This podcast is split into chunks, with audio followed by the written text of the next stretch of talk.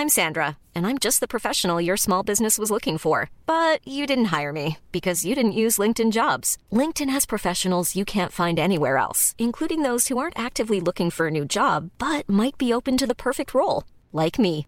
In a given month, over 70% of LinkedIn users don't visit other leading job sites. So if you're not looking on LinkedIn, you'll miss out on great candidates like Sandra. Start hiring professionals like a professional. Post your free job on linkedin.com/people today. Hello mga kapitbahay, Athena here. At may chika ako. If mahilig ka mag-shopping, magugustuhan mo to. Shopping just got a whole lot better with GoTime Bank. GoTime Bank gives you reward points when you shop, o di ba? And points can be redeemed as cash with a simple tap in the GoTime Bank app. Gusto niyo yon? Not only does GoTime Bank offer interest rates 50 times higher than traditional banks, but it also provides three free bank transfers to other banks per week. With GoTime Bank, you can send, shop, and save with ease and confidence knowing that your money is safe and secure. Download the GoTime Bank app today and open an account in less than five minutes. We love it. Visit www.gotime.com.ph for more details. It's go time, mga kapitbahay!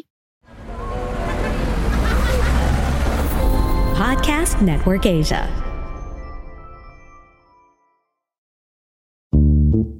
we, hindi na ako pwede.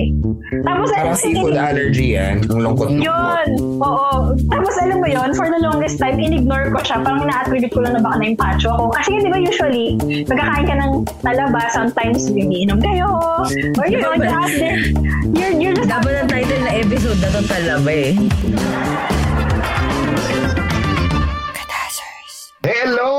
Kapitbahay! This is huge! This is Ina. This is Sari. This is Natalie. And Athena here. And y'all are listening to...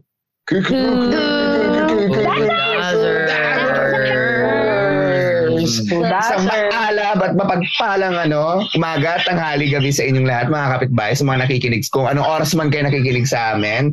And we are back. Pag-possession niyo muna ang aming ano. Guys, ang, sorry yung baby shark. ang aming resident, a resident nursery rhymer.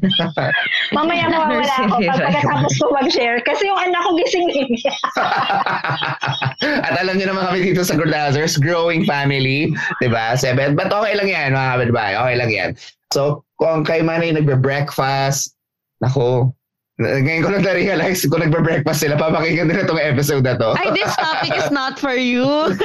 kung kayo ay nagbe-breakfast na ng halian, nagpapanggabihan, patayin niyo muna to. Previous episode muna. yung ano muna, yung mga previous episodes muna pakinggan ninyo. Pero kung kumakain man kayo at hindi naman kayo pihikan, sana masarap ulam ninyo. Kasi, alam niyo yun, funny yun eh. Dahil ang topic namin food poisoning. For today's video, di ba? For today's episode, we're going to talk about food poisoning na, alam mo, naging, naging hot topic siya for a while eh. Parang, Yes. I remember a while back, there was a food stall in Makati, in Poblacion, na Mm. uh, that was reported na Hindi, And parang maraming reviews lang. Oo, na, na nagpo-food poison. Na nagpo-food poison sila. To be, Mm. uh, to be, ano naman, to be transparent, no? Ano siya eh? Clam, I think, mostly yung... Oysters, na oysters. Oysters, yun. Doon din ako nadali sa oyster, promise. Pero go. Sige, game. Parang Oysters yung lahat tayo, ano. oysters yung share Oyster yung natin. girl oyster. Di siya Grabe, ang talaga tayo. ang paslupa nating lahat. Ako, mamaya, sige, sige, sige. So, for today's episode, mga kapilbayan yung pag-uusapan natin. So, it's a, it's a, we're trying to go light, no? Kasi from la, uh, last week, no, man, nawala ako. Dahil ako ay na-COVID a blanca. First time ko, actually, mga COVID. Piling ko nga sa building namin nakuha kasi after para a few days before ako nag-positive, pansin namin yung lobby sa baba. Every time na lumay lumalabas, nag-ano, may nagsispray. Girl, hindi na ako sanay na hindi ka na sa Manila nakatira. Nakalimutan ko na. Nasa condo ka na. Parang ang image ko pa rin yung Espanya na apartment mo. Pero okay. Sa Ano renta yung gina. Hindi naman, bumabalik, yung apartment mo for... bumabalik ako every now and then. ano. Okay, okay. Mm. Mayaman siya eh. Mayaman, be. Carrie Bradshaw with the Diba? salary ni Badet. Mga kapitbahay ko nawalan ng sasi pinag-uusapan namin kasi kirat namin. Actually. May, mga, may mga private information kami Oo, nilabas. tinanong ko mo yung address niya, gano'n. So, parang hindi naman namin pwede Oo, sabihin niya, dito yun, di sabi ba? niya, 2666, charet. 2666, Parkway, Kemi, charet. O, mayroon na kasi mamaya may stalker pala ako. Hmm? Ay, Hmm, sala. Charot. Charot Kemi. Kimi. Kimi si Akla. So anyway. Sige, sige, pag-usapan natin yan yung food poisoning. No? Unahin natin siguro si Ina para maasikaso niya si Duday afterwards. Go Yeah. Ina, ano ay yung kwento? Actually, guys, feeling ko nga parang lahat tayo dito halos oysters. Pero, ewan ko, kasi di ba, pag inisip mo oysters, ang parang ang social niya. Mm. Pero, sa Tagalog, hindi ba talabaya? Talaba nga. Talaba, talaba siya. Ang social Oo. niya, di ba? Pag Oo. ano, Pero yung, yung akin kasi, hindi ako sa setting kung saan oysters, oyster siya. Talaba siya. Talaba siya. Kasi sa talaba, kasi sa Iloilo, kung saan ako nag-college. uy, masarap Sa- yung talaba sa Iloilo, Aklan, di ba? At, oo, so, dun kasi sa amin, ang daming talabahan. As in, parang magta-tricycle ka lang. Tapos yung talaba, yung talaba, parang, kunyari isang basket, tapos parang 30 pieces. Parang, hindi ko na maalala, pero sobrang bagsak presyo. Kasi nga, di ba, nasa ano kami, nasa lugar kami na mura yung seafood. So, parang ano siya, direct from kung vegetables, from farm to table talaga. Oo. So guys, ito yung parang ano ah, yung parang belief, pero hindi ko alam kung totoo, pero most likely totoo siya. So kung mas mataba yung laman ng talaba, mas madumi daw, daw yung tubig. Kasi yun yung kinakain ng hindi, ko- hindi ko alam. Ah, guys, Pero di ba take- niluluto naman yun? Oo, pero do not take my word for it. Kasi syempre may mga ibang talaba na pina-farm. So malamang hindi na dumi yun. Tsaka ito lang naman yung sabi sa akin. Kasi nga, I've discovered to, to reach the conclusion quickly. Allergic pala ako sa talaba. Ay, really? Pero hindi yan doctors, ano. Oo, hindi yung doctor, sinabi lang sa akin yun. Pero ito, ito, dito ko nalaman paano. So, di ba nga sobrang mura ng talaba sa amin. So, yun, yun, yung, yun, literally yun yung pangalan ng mga restaurant doon na nagsara na sila ngayon eh, kasi medyo nag-modernize na sa Miagao. Pero yung Hilltop Talabahan, Doming's Talabahan, parang ano siya, para siyang luxury ng mga estudyante doon sa amin. Kasi di ba sa Miagao ako, sa UP Miagao. So, malayo talaga siya sa city. So, hindi kami, nung time ko at least, walang posh restaurants doon or what. Talagang kubo-kubo, ganon. Mm. Tapos, luxury siya. Parang kunyari, for 150 pesos, meron kang chi- para siyang may chicken na ina- inasal. Tapos, may may talaba, may coke, ganyan. As in, yun yung Hindi na luxury masama. sa amin. Hindi na masama, di ba? Pero mahal siya for students. Oo, di ba? Kasi parang syempre, ano yun eh, parang in a way, yun yung luxury ng students or kunyari pag may date ka, ganun doon mo dadalhin. Tapos yung masaya doon kasi ano siya, parang unli talaba, unli rice, ganun. So every, kunyari kung may nakakuha sa amin ng ano, allowance or pag kunyari may nakakuha ng pera sa scholarship, pupunta kami ng ano, ng favorite namin is Hilltop. O di naman kaya kung gusto mo sa harap ng dagat, doon sa Doming's Talabahan. So ito na nga, yung friend ko, ako kasi bilang sa Maynila ako lumaki nung pagkabata ko, hindi pa ako actually nakakakain ng talaba. Or ewan ko, pero parang feeling ko yun yung first. Hindi ko sure kung yun yung first time, pero ito yung pinaka-start sa memory ko. Binilibre niya kami.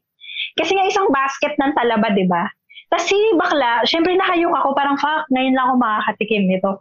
Hindi ko alam kung ilan nakain ko, pero naubos ko yung isang basket. As in, ah, Oh talaba, sabat, ganyan. Tapos allergic ka ate?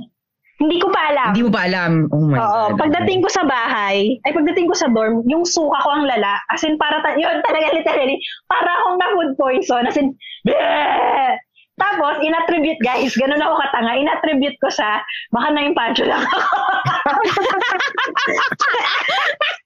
Kasi ang dami ko talagang kinain for a person na first time kakain ng talaba. Gigil na gigil ako. Sabi ko, shit, talaba, hindi pa ako nakakain nito. Ganyan. Na, naburaot kami. Oo, naburaot ako. Tapos, parang hindi ko na maalala kung kumain pa ako after that. Pero I think I've never eaten that much. Pero parang next na kain ko ng ganun ng madami ulit, dumating yung papa ko sa Iloilo, binisita niya ako. Siyempre, di ba, ano, yung tatay ko kasi Ilonggo. So, ah, namiss ko na to. So, kumain kami sa Talabahan. Ganun. Ganun ulit yun. Tapos ang naalala ko, parang tatlong piraso lang ata yung kinain ko. Na inihaw, parang inihaw yung tal- talaba. Tatlong piraso lang kinain ko. Pagdating ko sa bahay, sa boarding house, bumapa agad ako sa kama. Sabi ko, puta, para ako na food poison. Sabi ko, ganun, ang sama ng pakiramdam ko. Tapos suka ako ng suka, nag-LBM ako. Tapos alam mo, yung friend ko kasi nagme-med school, yung isang kabarkada ko. Sabi niya, kamusta ka? Ganyan, nagkakamusta kami. Sabi ko, I feel really, really bad. Sabi ko, para ako na food poison, kumain ako ng talaba. Sabi niya, does this happen all the time when you eat talaba? Sabi ko, oo ata. Sabi niya, tanga, manifestation yan ng allergy. Huwag ka nang kumain ng talaba. Sabi niya, gusto Pero di mapipigilan si Ina. Uy, gagi, hindi na ako kumain ng talaba. Takot ako. Kasi guys, yung feeling talaga, para kang na-food every time. Parang tatlo lang yung kinain ko. Tapos pag uwi ko, I felt so bad. As in yung nagsisweats ako. Tapos parang yung chan ko, yung parang butas. Tapos suka ako ng suka. Food poison. Tapos sabi, food poison siya. Tapos yun pala yun, yung hindi pala strictly yung mga food allergies, no? Advice dyan sa mga kapitbahay sa labas. Hindi pala strictly, pag sinabing food allergy, magkaka-hives ka, mangangati ka. Yes, totoo Oo. yan. Ganyan So, din ako eh.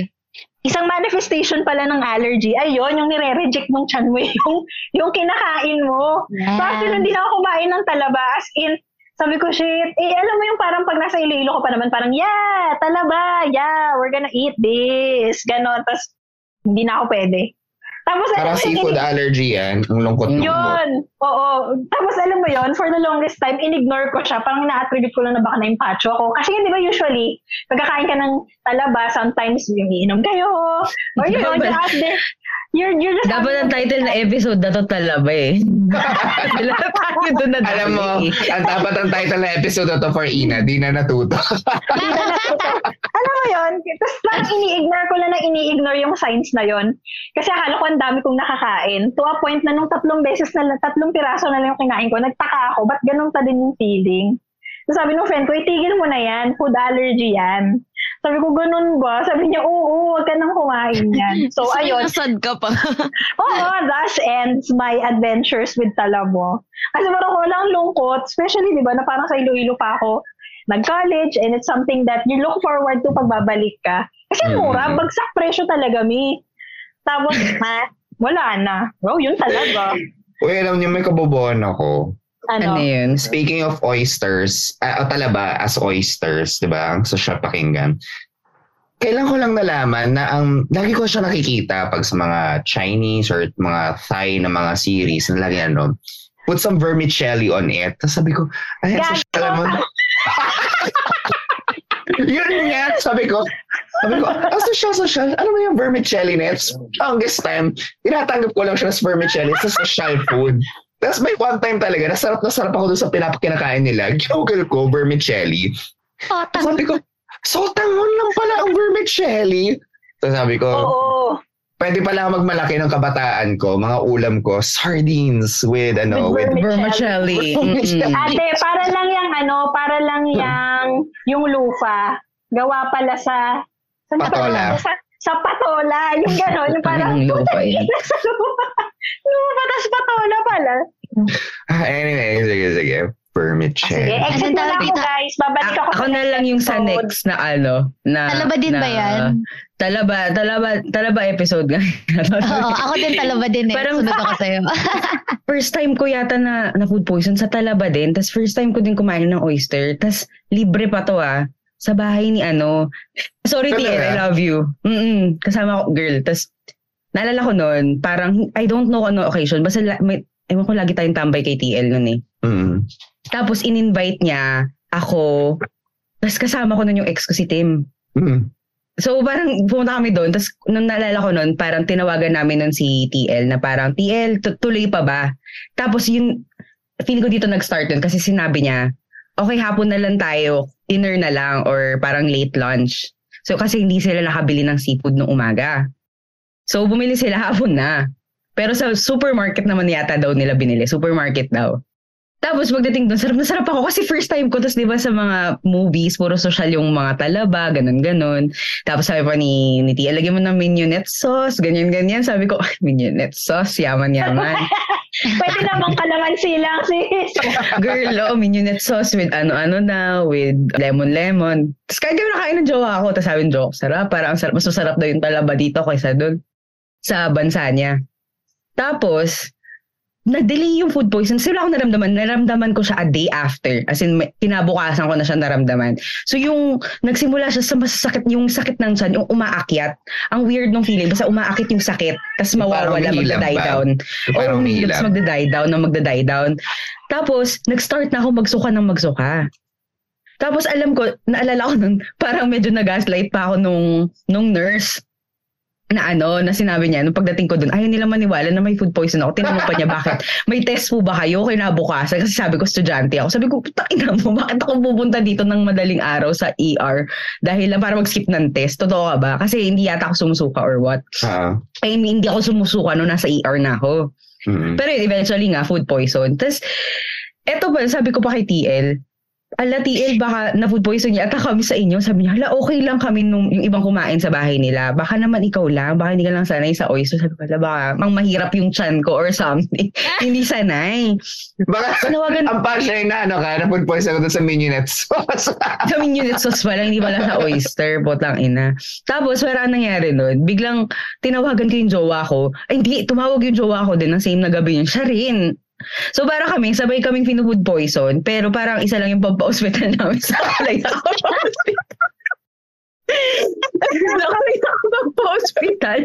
Naawa ko kasi ina-IV ako doon tapos si jowa ko saan talaga. Tapos isipin na, kung nakapunta kayo sa apartment ni Team Girl, yung, noong time na yun, wala pa siyang aircon, wala siyang kama, wala pa siyang anything. Tapos food poison din siya. Kasi meron siya lang yung, iniintindi pa niya yung pusa niya doon. Tapos, girl ako sa ospital. Ewan ko, na-feel bad naman ako. Pero, hindi siya allergy kasi eventually, nung nasa Paris kami, may si Chanel, nakakita ng parang oyster doon na shala-shala. Yung may food court doon, tapos may parang oyster. Tapos parang shala. Tapos parang takot na takot ako kasi sabi ko, "Tak- dito pa ako magtatain. Girl, kasi yung trauma ko nun. Pero in fairness naman, so ibig sabihin talaga na food poison ako that time Hindi, na. Hindi baka- ako allergic. Sabi daw kasi nila kapag ka kumain ka daw ng oyster, dapat daw may laman yung chan mo, hindi ka gutom pag kinain mo ah, siya. talaga? Oh, Oo, parang Oh. sinerve naman yun ni TL late eh. Kasi Mm. parang may Late mga iba siyang putahe. Mm. May iba siyang putahe na niluluto na may, pa- may try cook adobo, may mga ganun. Tapos parang, oh sige, samahan natin ng oyster. Tapos yun, feeling ko dun talaga ako nadali. Kasi yun yung naparami ako ng kain eh. Kasi ro yun, yung kinakain namin. Higop lang kami ng higop. Ah, Kila ate, oo. Ro yun eh. Oo. Ah, kila kapag ate- raw, mahirap talaga. Mm. Yun talaga kailangan And fresh your, na fresh. your stomach talaga has to be built for it. Or dapat Yeah. Acclimate, acclimated na yung stomach mo doon. Or tipong ta- super fresh daw talaga. Like, yung mga afternoon, yun yung mga hindi na talaga dapat binibili. Like, kuwari, nasa, nasa supermarket na siya ng umaga, huwag mo na bibilin yun ng hapon. Hindi Ah, na daw yung pwede. Kung kakainin, if you're gonna eat it raw. Ganon. So, ang nangyari, ayun, hindi naman, hindi, hindi ako allergic. Doon na lang talaga sa time na yun. Kasi dami ko na namang times na iba. Da- may pera na eh. Pero, ang dami, dami kong times na nakakain na ulit. Hindi naman naging ganun yung reaction. ah, pero kasi ano, ganun din ako eh. Like, for example, for example, tagal ko dito sa Manila, tapos uwi ako ng Zambales. Tapos minsan, nagsaserve sila ng talaba. Tapos raw yun na. And pag alam Manila, madaling masira yung shan ko pagdating ko ng province. Pero, kunwari, mag-stay ako doon ng mga, mga one week, ganyan. Tapos mag-okay naman siya. Kasi mag mag-okay naman na yung stomach ko. So I think it's really your, kung gaano ka sanay yung stomach mo to it. Siguro nga. Mm. Yeah, posible.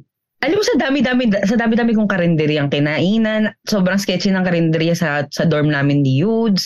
Alam mo sa kumakain ako sa kung saan saan tabi-tabi sa Hepa Lane ng FEU.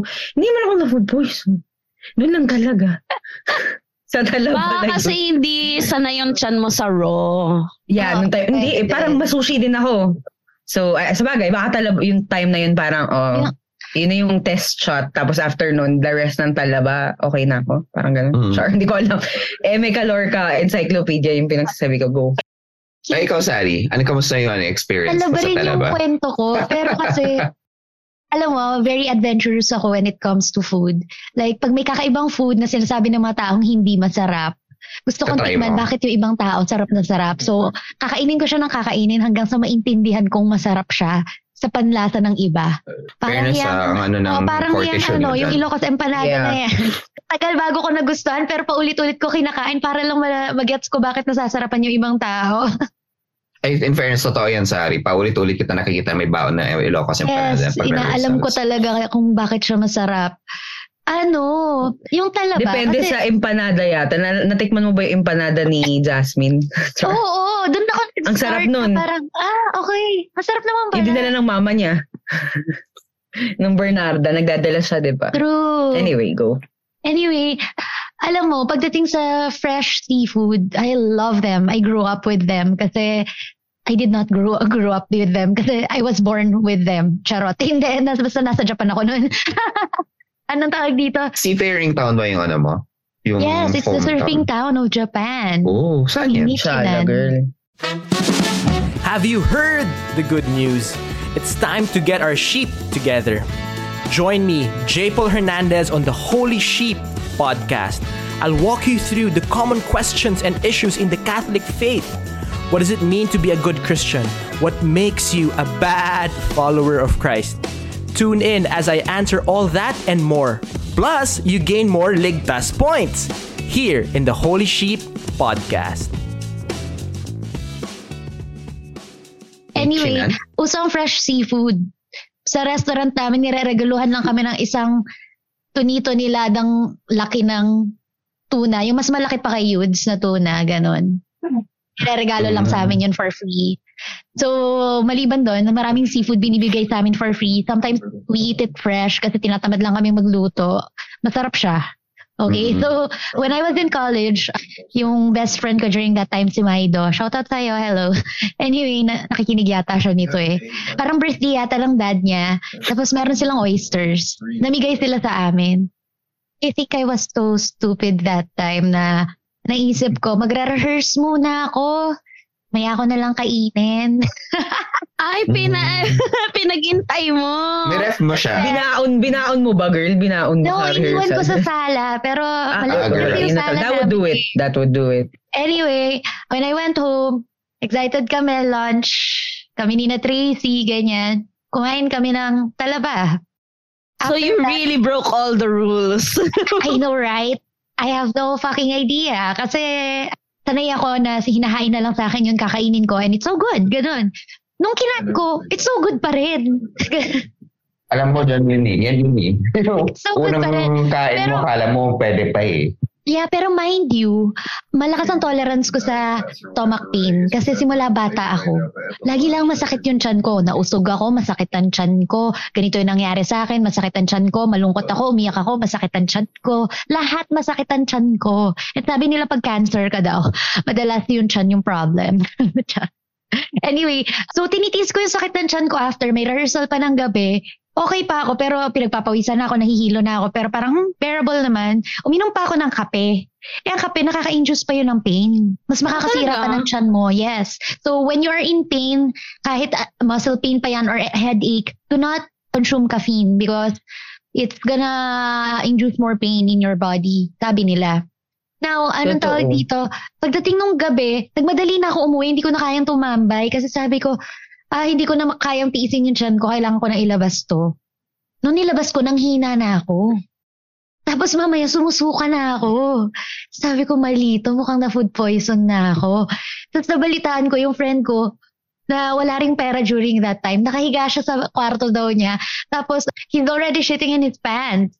Hala, wala siyang pang CR. Hindi, di niya nakaya. Hindi umaabot. Like, ganun kalala. Oh, oh my gosh. And then, ganito kasi, sa UP Los Baños, ang infirmary namin ay nasa may taas ng bundok. Sa may, aakyat ka ng forestry, tapos nandoon. Ngayon, pag gabi, madaling araw, walang jeep. okay. Namumundo kayo para magbundang infirmary? Oo. Hala, oh my God. Paano ka na pilay nangyari. ka? Ganon. Ang nakakatawa, sa bahay tatlo kami, isang bakla, si Randy, baklang-baklang Randy, si Lay, very pretty girl, na masakit din yung chan during that time because UTI naman. Yung baklang yun, maliit lang siya. Tapos alam mo ginawa niya, kasi as in, habang naglalakad kami paakyat ng bundok, sumusuka kaming dalawa ni Lay. Oh my God. ginawa niya, hawak niya sa isang kamay si Lay, bitbit niya ako sa likod. Oh my gosh. Yung Girl, yun ang winner na friend. At hindi lang siya basta yung akit, yung matarik talaga. Alam niyo yan mga taga-LB, yung matarik yung daan papuntang for papuntang infirmary. Bayani ang kaibigan mo. Kaya ang tawag namin doon, infirmatay. Kasi bago ka makarating doon, dads ka na, ma'am. Pagdating ko, wala pa yung doktor. Sumusuka lang ako, na. sumusuka. May timba ako doon. Tapos sabi ko, mamamatay na ako, wala pa ba? Eh di ayun. After nun, in fairness dun sa friend ko na hindi na pumunta sa ospital dahil wala, wala siyang pera. At masyado malayo ang infirmary sa bahay niya. Wala nang tutulong sa kanya. Kinabukasan, okay na siya. Kung sino pa yung ano, no, tiniis lang. Oo. Pero ako talaga nun, parang nawala yung buong pagkatao ko dahil sa kakasukat, kakaano. Sabi ko, ano ba yun? Sinabi ko sa friend ko kinabukasan na ganun yung nangyari sa akin. Sabi niya sa akin, hindi mo ba kinain agad? Ang sagot ko, parang how late ba yung lunch ko na siya kinain? Sabi niya, saan mo nilagay? Sabi ko, sa sala. Sabi niya, nakangarawan yun. Sabi ko, oo. Tapos sabi niya, dapat kasi kinain mo agad eh. Fresh kasi yun. Tapos sabi ko, ah, ganun ba?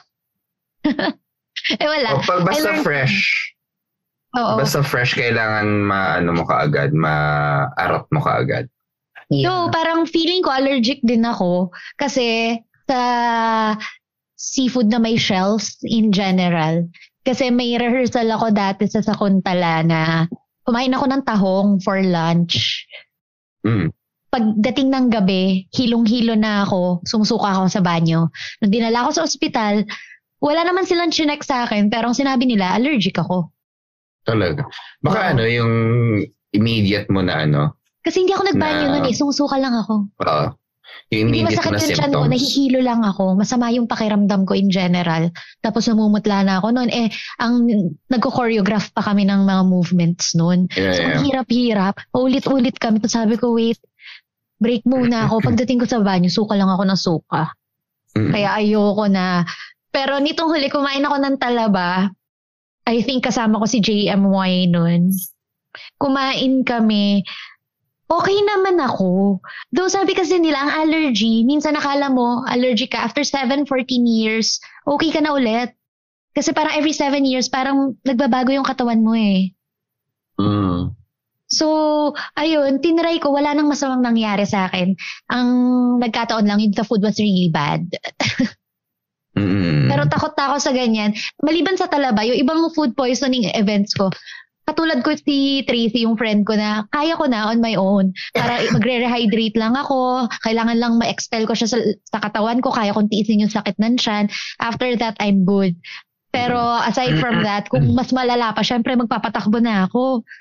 Madalas sumasakit yung tiyan ko pag kumakain ako sa labas, pero natitiis ko siya. Like, sanay na ako masakit yung tiyan ko. Parang ganon. Yun lang. Sige, ikaw, Tina. Sa akin, it's not talaba kasi nakita ko si kuya ma-food poison ng talaba and I don't want that for me. So, hindi na ako nagtatry ng talaba ever. But medyo traumatic kasi yung kay kuya kasi it's travel day. Pero hindi ko naman story yun to tell. Pero travel day namin siya. So, nag-explore kami sa Cebu habang nag-food poison siya sa talaba. So, yun. Sa akin, sa water. 'Di ba lagi akong may bit-bit na bottled water kapag kumakain sa labas. Di ako kumakain ng kahit anong like service water, especially if medyo sketch yung restaurant. Like yung mga 50 pesos lang yung meals. I mean, minsan naman, yung mga sinaserve nila service water doon ay ano, at least filtered. Pero yung Mm. tinatanong ko min- muna kung ano pong service water niya. Kunyari mag-service water ako, like yung walang-wala akong pera. ano pong service water niya? Ano po, yung sa gripo nga lang daw. Titiisin ko na lang, ganun. Pero Mm. dati kasi, umakit kami sa bundok kasi may bahay dun si yung lolo ko sa may San Jose del Monte, Bulacan. So, parang bundok siya. Tapos, yung sinerve pala sa aming water doon during lunch is hindi siya filtered as in galing lang sa gripo. Kaya pala may lasang kalawang yung tubig. Mm. Akala ko baka mineral water lang kasi di ba yung kalawang lasang mineral. so, sabi ko kay kuya, parang may lasa yung tubig nila. Ganon. Tapos, after seven days, Christmas yun eh. Unang sinakita ng chan, si kuya. Tapos, sumunod ako, parang mga two days after. Kasi parang after ng one day, nagluto pa ng carbonara yung nanay ko kasi December 24 noon. Nagluto siya ng carbonara. So kumain pa kami ng carbonara habang we're going through the seven stages of food poisoning. So, ang nangyayari, si kuya nauna, na hospital siya. Tapos, as in, na- may IV, ganon, and stuff. Tapos ako, na-hospital din naman ako, pero doon lang ako sa bed. Tambay lang sa bed, ganon. Tapos binibigyan lang nila ako ng bucket. Tapos parang sabi ko, ay, naiingit naman ako kay kuya. Gusto ko ng IV din. Gusto ko yung tinutusok din ako. Kasi, wala lang. Eh, kasi syempre, FOMO ako, no? Pag bata ka, di mo naman alam na masakit yun. Tapos uncomfortable, di ba? Parang, ay, gusto ko din ng ganon. Tapos, tapos, pero ako kasi, medyo mas malakas yung immune system ko kaysa kay kuya kasi sakitin talaga siya. Pero ako naman, nagkasakit din ako nun as in sumusuka and everything. Tapos, pero wala ako, hindi, hindi naman ako to the point na hindi na yung nakakakain ganun. Parang Yeah. nanghihina lang ganun. So, na-hospital kami because of that. And super traumatic after nun. Never na ako talaga, I did not touch any unknown water. like, After. kapag, oh, after. As in, never na talaga. And after that, I think, it builds strong immunity for my stomach na, di ba dati nung college ako, ano eh, syempre pag college ka, mahirap ka. Nagluto ako ng carbonara, tuna carbonara. Tuna carbonara pa yan ha. Tapos kinain ko siya for seven days. Nasa ref lang, tapos iniinit ko, tapos ref, init ko, ref, iniinit ko. Okay naman yung chan ko. Well, Mm. hindi ako sure kung nagtayo ba ako noon, pero feeling ko kung nag-time man ako noon, sinabi ko, hindi kaya ko to. Ganun lang. Ganun na lang sa akin yung food poison ngayon kasi super sanay na ako dahil super dalas na. So, Hmm. ang problem ko sa chan ngayon is yung sa acid, ganun. Yun na ngayon. Pero depende yan eh. Parang there are people who are more prone to food Mm-mm. poisoning pag sa water. Although ang danger kasi yun is amoebiasis naman. Yun yung nangyari sa amin ni Kuya, amoebiasis. Oo, kasi yung Sa brother ko, water. correct me if I'm wrong, alam ko forever ka lang may amoebiasis eh. Para magdodorm. Talaga? Alam ko para magdodorm. Yun yung eh, sabi sa akin nung nagka-amoebiasis si kuya. Parang dormant lang now, pero tuloy-tuloy na siya. Parang kailangan lang siya ma-activate later on. Tapos mag-ano ka na ulit, mag-amoebiasis ka na ulit. Ah, ay, ang galing. Ano magaling? Kami May biasis amoebiasis pa pala ako. Parang ano, di ba? Parang Power Rangers. Parang activate. Amoebiasis. Oo, oh, tapos magsusuka ka na. Parang may switch. no, yeah, yeah. I think ganun yung sa brother ko. Kaya nga yung brother ko, ano siya, very water din, maano, kailangan laging before kasi ang water namin galing lang dun sa underground. Yung may, meron kaming water tank. Well, may Ah. water tank kami, tapos doon i-refill. Tapos, after mabibiasis ni kuya, nag-start na kami mag-order ng water. Oo. So, para, alam mo yun, para filtered, keme, yung mga, yung mga paandar ng mga water station, kailangan ganun na siya lagi yung tubig namin sa bahay. Which was a good development if, if you ask me. But yeah, ganun yung brother ko. But I think nga, I think way back na namibiasis din ako, which would explain a lot, but I can't really remember. Pero yung story ko actually, funnily enough, hindi rin siya talong. Ay, hindi, siya talaba. hindi siya talaba. Magugulat ako kapag may na food poison sa talong. Ano kayang Ako? niluto doon? Ako na ano food poison ako sa talong. Na food Wala. poison ako sa talong actually. Kasama ko nun si Natalie. Yung Ikaw ba? ako- Oo, na food poison ako sa isang medyo kilalang kainan sa US. Okay. Heaven's touch. Charot bigla. Uy, namatay na si Nanay Guy. Oo, nakita ko nga. Ay, nakita ko nga. Ay, na ano, na ano tuloy ako. Oo. Hala! Ah. Although nagkita pa kami, mga few, parang a few months ago, mga October, ganyan. Oo. Kapag high pa ako, sabi niya, oh, balik ka na kapag ano. So, sa mga uh, Mm. followers ng ano ng US, yung mga kamassions dyan, si Nanay Guy, ang may-ari ng Heaven's Touch, ay kumain. Sure lang po yung Heaven's touch. Hindi po kayo makakakuha ng food poisoning doon. Uh, doon lang kasi kami lagi kumakain. so, Hindi, hindi. Isa pang kainan yung kinain. Huwag na natin sabihin yung pangalan niya. Pero, alam din na medyo may mga na food poison. There was a, there was even a story na yung varsity ng UST na food poison dahil sa kainan na yun. ito ba yung kainan na maraming floors? yeah. Ah, Tapos Wait, tapos anong tayo dati kainan to? nagre-rehearse. I mean, hindi. hindi. Ay, hindi yun to. Sure. Sa ano, sa na lang. Sa, Ay, oo, Fairness girl, na food naalala ko poison nga. din ako dyan. Marami nga daw na, hindi naman. Hindi, hindi, I think, ang sinwerte lang talaga ako noon. Pero ang naalala kong kinain ko nun is ano, parang something eggplant. Keme. Tapos, nung kinakain, eh ako kasi, very bad talaga ang discernment ko pagdating sa food. Sa akin kasi, basta may lasa, fa-fight ako. Hindi ko siya determine pag maasim na parang, ha? Hindi mo ba nalasa na ano? Umabot siya sa point na every time, for example, for example, nasa bay ako, this was during the pandemic.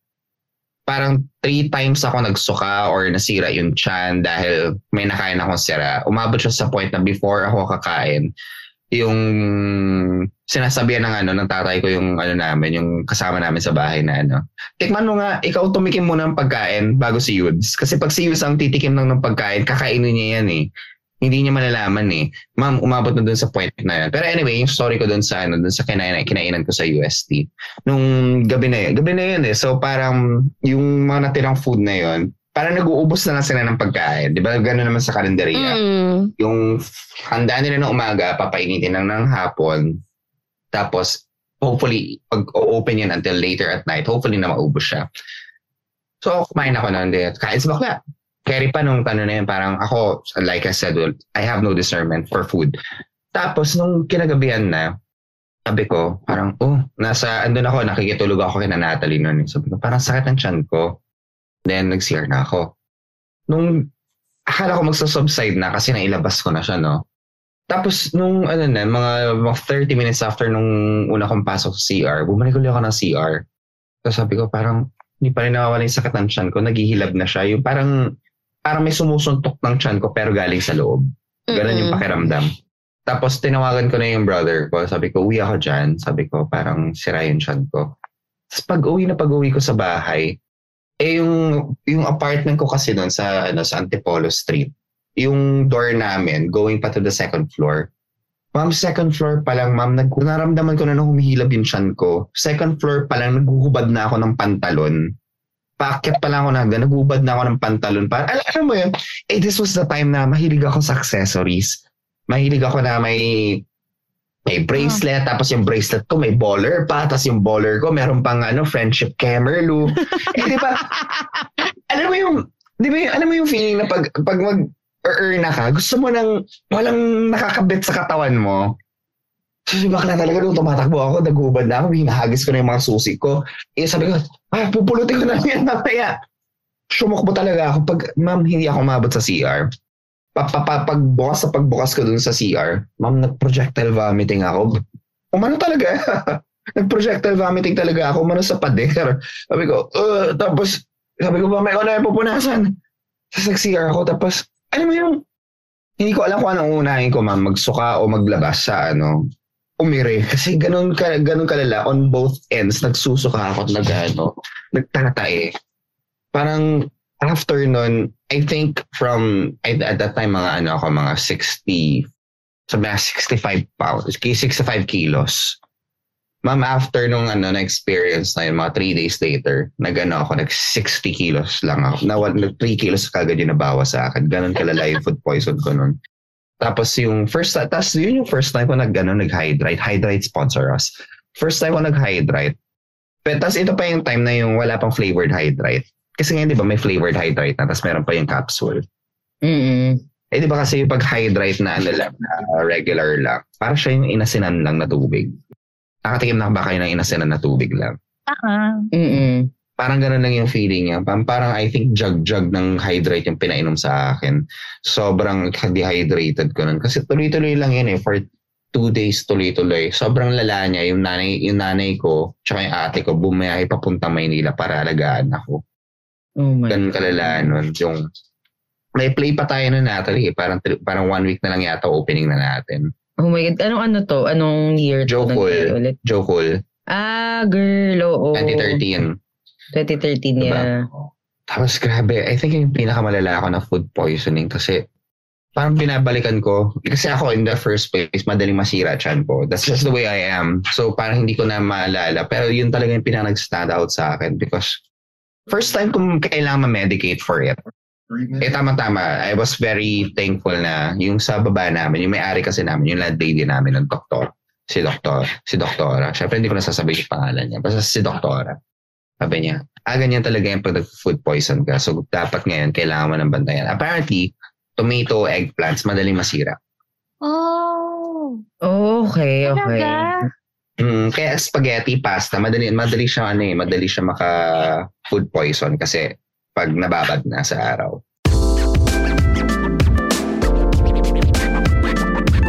Hey there, I hope you're all doing well today. My name is Kara, and just dropping by to let you know that I too have my own podcast. It's called After 30 with Kara Erigel. I talk about love, fear, relationships, career, sex, food, money, books, and how life is so much different and oddly the same after 30. So when you're done listening to this episode, go ahead and check out mine. Again, it's After 30 with Kara Erigel, available wherever you get your podcasts. See you there.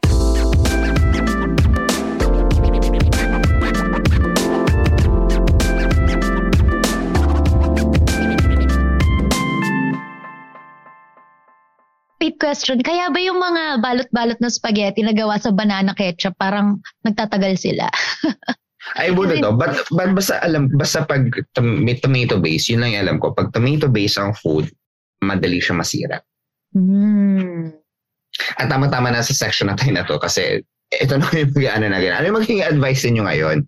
In all, sa maliban sa mga nakwento niyo, ano yung mga magiging advice niyo when it comes to food? You know, especially now, di ba, at least here sa Philippines, here sa Philippines, lagari na talaga tayo sa paglabas-labas. We want to try out new stuff. Ano yung mga magiging advice niyo? Ako yon If tomato-based yung food, you have to consume it immediately. Ako, Because listen to your masira. body. Be aw- be mindful when you are eating and listen to your body. Like, you have to understand kung ano yung effect ng mga pagkain sa katawan mo. Especially na ngayon, ako parang very sensitive ako sa ganun eh. Sobrang mindful ako na alam ko na ang effect ng um, white flour sa akin.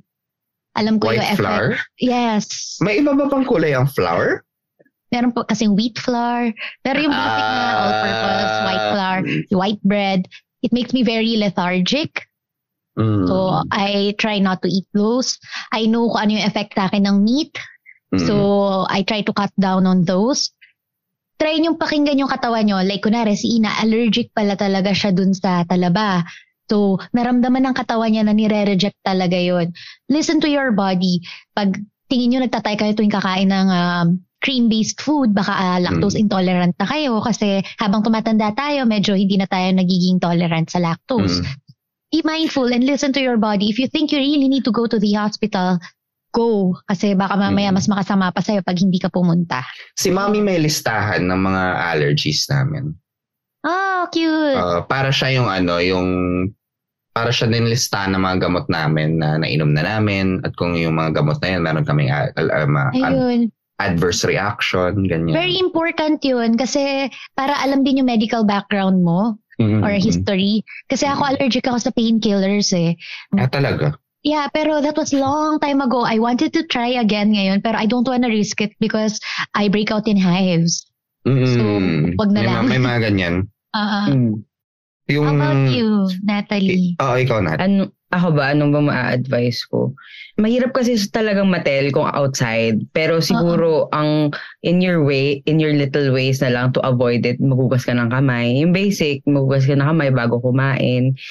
Tapos, Alam mo, minsan kasi ganun yung nangyayari. Parang when you feel like, pare-pare naman tayo ng kinain, ba't ako lang yung nasira yung chan? oo, Oo. may madumi kang nahawakan, tapos nag-contaminate, na-contaminate yung food. Prepare your, kuwari, kung ikaw nagpe-prepare, prepare your food well. Like, kung wari, yung mga meat, yung mga raw meat, yung mga eggs, yung mga, ano, gulay, ilayo nyo sila sa mga ready-to-eat food. Kasi nakakross, baka mag-cross-contaminate kung meron man, di ba? Mm. Like, kung wari, uh, meron kang in-order na McDo, ilayo mo siya sa mga pinang grocery mo kasi girl, mako-cross-contaminate yun kung sakaling may, may bacteria yung food, yung raw meat mo. Sure. Tapos yun, tapos siguro kapag nagluluto ka, be mindful sa temperature ng way na kung paano mo niluluto. Kasi also, yun yung nagkakos. Like sa manok, kung hindi mo maluluto thoroughly, talagang mafu-food poison ka or makaka-catch ka ng ibang diseases with that. Salmonella Sa- ganyan. Oo, mga salmonella ganun. Dito nga sobrang maingat. Actually, ngayon ko lang na-realize, maingat ang US sa street food kahit maraming street food dito. Di ba Mm. meron kami ditong tawag dollar hits. So yung dollar hits, ano yung mga isaw-isaw, ganun. Mm. Tapos, di ba sa atin, naka-display ang pagkain ng raw. Tapos Mm. sila yung mag-iihaw. Dito bawal Ah. yun. Kailangan pre-cook siya lahat. Lahat ng mga naka-display, pre-cook na yun. Tapos iinitin lang sa grill. Tapos yung chicken, yung chicken na, yung, Gizzard. hindi, chicken na, is, chicken isaw. Mm. Bawal yun dito. Alam niyo ba, nakatago ang chicken isaw dito. Pwede mo lang i-ask at the back. Like, hindi yun i-display. Oh.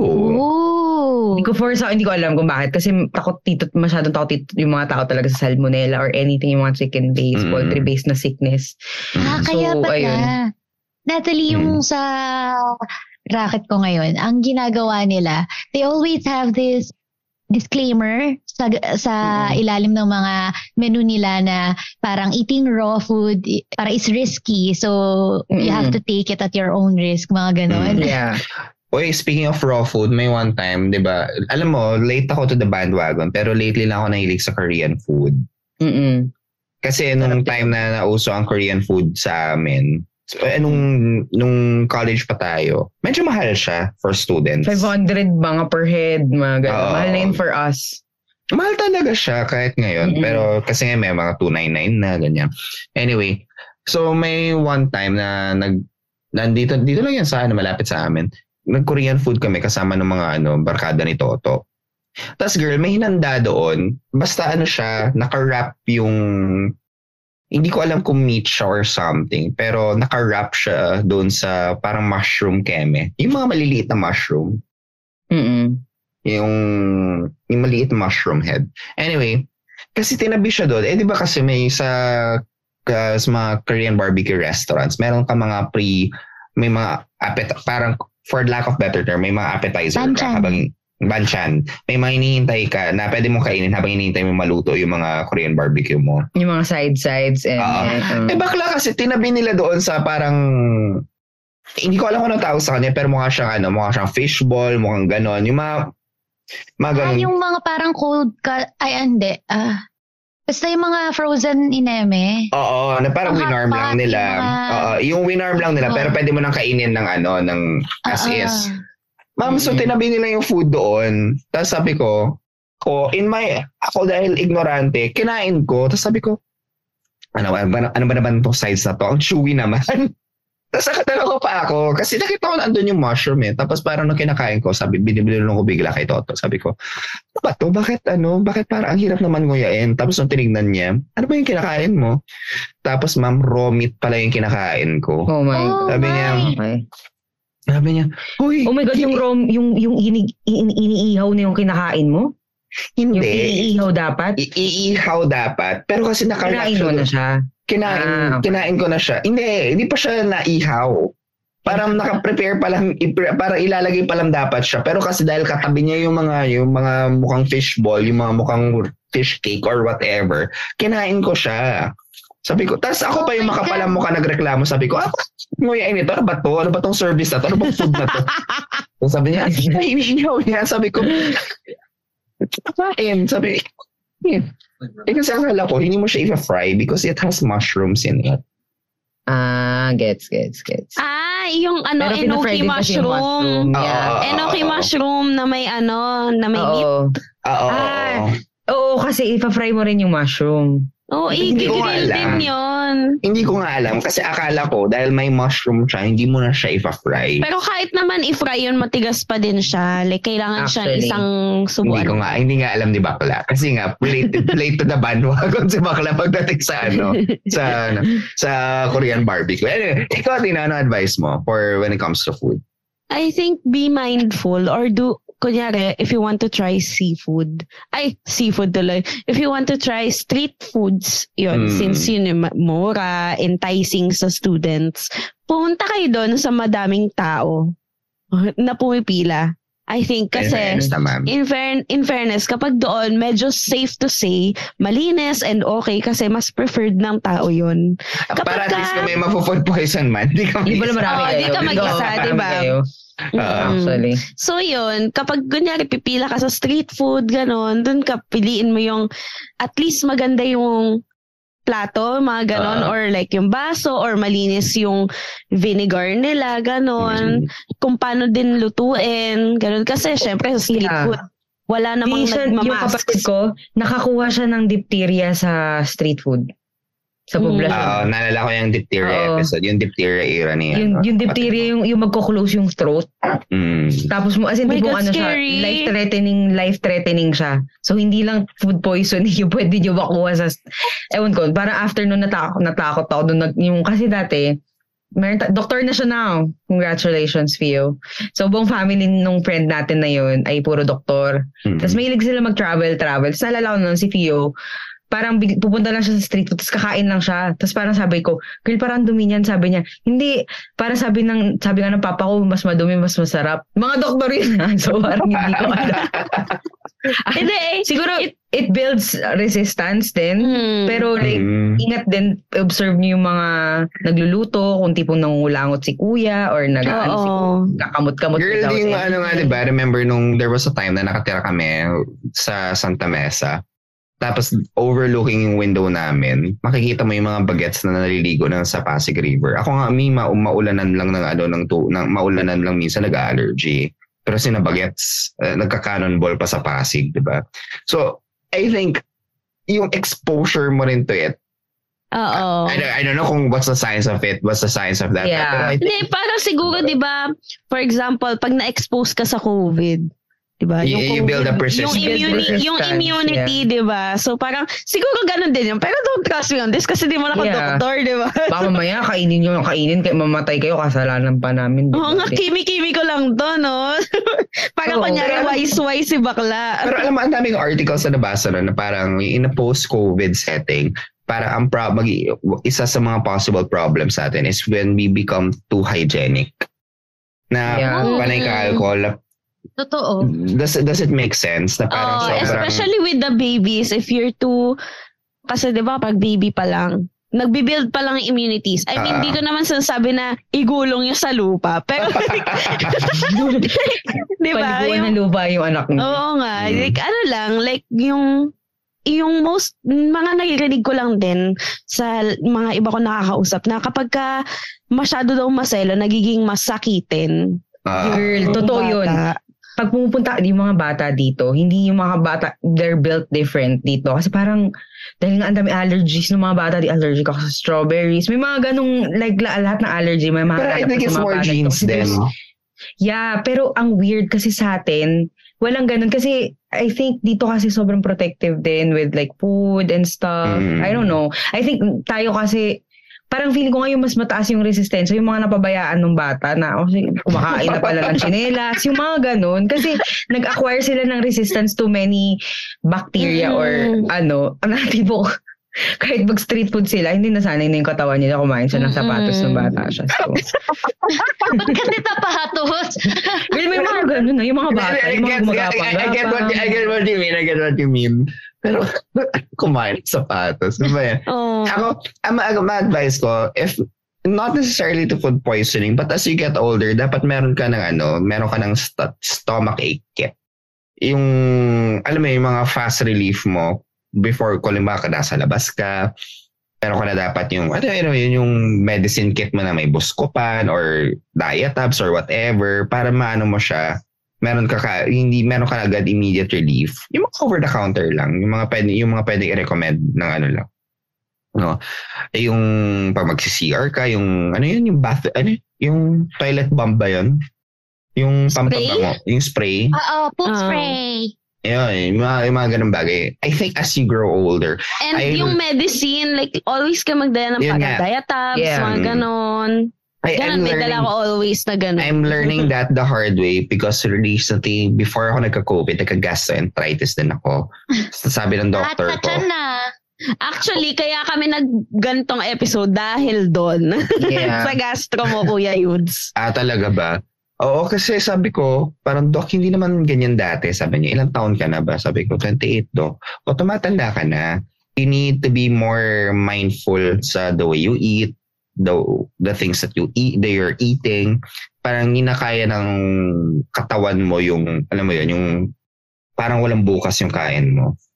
Eh girl, alam mo pa naman ako sa mga nakakakilala sa akin at nakakahalubilo na ako. Alam niyo ang lakas kong kumain. So for now, me, for the past three weeks, na-try ko na, first time ko na-try ng walang kanin. Oo, mahirap yun. Oh, ma oh, ma'am, ang, dal- ang bilis kong magalit. Pero kasi wala eh. I have to help myself because my, you know, my body's no longer the way it used to. But at the same time, sinabihan na rin ako ng doctor na you, ha- you need to start losing weight na.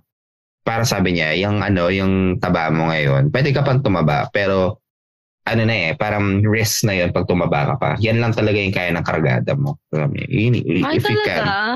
Hmm. Parang pag ano na, pag tumaba pa ako, talagang I'll have breathing problems na, which is starting na, no? Eh, parang ano naman, parang di ka pa nga mataba. Well, in my eyes. Yeah. Thank you. Pero I think it's a good thing na rin na ano, pag papunta na rin doon na I thought, I, I always thought I would be one of those adults. Pag nakita ko yung mga friends ko, oh, I'm starting to eat healthy na parang, hmm? Eh, eh, may ganun pa ako na parang, hmm, ano ba yan? May mga paandar. But then, you know, life caught up with me and yung lifestyle ko before caught up with me. So, oh, sige, I'll start eating healthy na now. Same. Alam mo yun. Tumatanda na ang ating mga katawan. Bakit? Nangyari? At anong advice mo sa food poisoning? Guys, tulad ng sabi ko kanina, huwag kayo makinig sa akin, makinig kayo sa doktor. Tapos, alam niyo, huwag niyo akong gayahin. If you feel something weird, then there's something wrong. So, Yeah. okay nang mas maingat kaysa yung... Alam mo yan yung ano, yan yung ugaling Pilipino ko na gusto kong ma-revise. Yung takot mag-doktor. Takot sa bills. oh my gosh! Tsaka ano, Alam mo, tinatanggal ko pa rin yan sa system ko, yung takot sa doktor. Oh my God. Ako din, ako hindi, hindi takot sa doktor, takot ako sa bills. Pero, especially now, after ma-operahan ng baby ko, meron kasing public options eh, may pila ka lang. So, pag ganon, you can seek sa more affordable doctors. Kasi same lang naman, doctor naman yan lahat. So, Mm. if it, it feels weird, yun lang akin, if it feels weird, then it's probably something weird. So, sometimes it's nothing, pero sometimes it is something. So, Mm. yan, yun lang akin. Sabi ko sa inyo, babalik ako eh. Di ba nakaligo na ako, napaligo ako ni anak ko, napalitan ko na yung colostomy bag niya. O, di. Ayan, nakakabit bahay. Tamang-tama, no? Tamang-tama ang pagbalik ni Ina para sa closing spill natin. Di ba nakapag-advise pa siya, bongga? Mm. Hindi namin sinabing nawala, hindi nyo malalaman. Parang quiet lang siya. All, listening, ganun. Uh, listen Active the ear listening. of your heart. Ganun. Ayun mga advice. So kayo mga bro, kung kayo din may mga advice, no? Baka may mga food facts kayo na hindi namin alam na maaaring makatulong sa mga other kapitbahays natin na medyo hayahay kumain, akala mo immortal. 'di ba? Share nyo lang yan. I-send nyo sa amin or i-tweet us at uh, just use the hashtag, hashtag Kudako lang or message us in any of our socials. That's everything is at Kudazers. That's K-U-D-A-Z-Z-E-R-S. And of course, gusto namin pasalamatan ang Podcast Network Asia. Maraming salamat sa patuloy na suporta nyo through thick and thin. Tuloy-tuloy ang pagmamahal ninyo sa amin, Podcast Network Asia. Number one sa puso namin ang Podcast Network Asia. At kung number one din sa puso niyo yung Podcast Network Asia, mga kapitbahay, listen to our co-affiliates. They're also dishing out good content. Just And if you're curious, just visit Podcast Network Asia's website to see our list of affiliates. Ayan! Yes, and we would also like to thank our sponsor for today's episode. Hindi hindi magiging possible ang episode na to if without you guys and Podcast Network Asia. Go Time Bank. They are sponsoring our episodes throughout the whole month of March. So we would like to thank Go Time Bank PH again. If you would like to check out their social media accounts, that at Go PH. That's Yes. G-O-T-Y-M-E-P-H. Yan. Yes, bongga best in spelling. sige, sige. Maraming maraming salamat mga kapitbahay. Again, sana masarap ang ulam nyo. This is Yudes. This is Ina. This is Sarah. This is Natalie. And Athena here. And y'all just listen to Coo Coo Coo Coo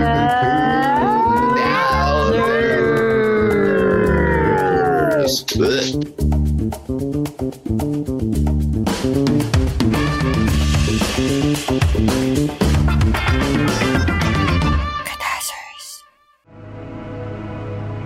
views and opinions expressed by the podcast creators, hosts, and guests do not necessarily reflect the official policy and position of Podcast Network Asia, the hosts of the program, or other programs of the network.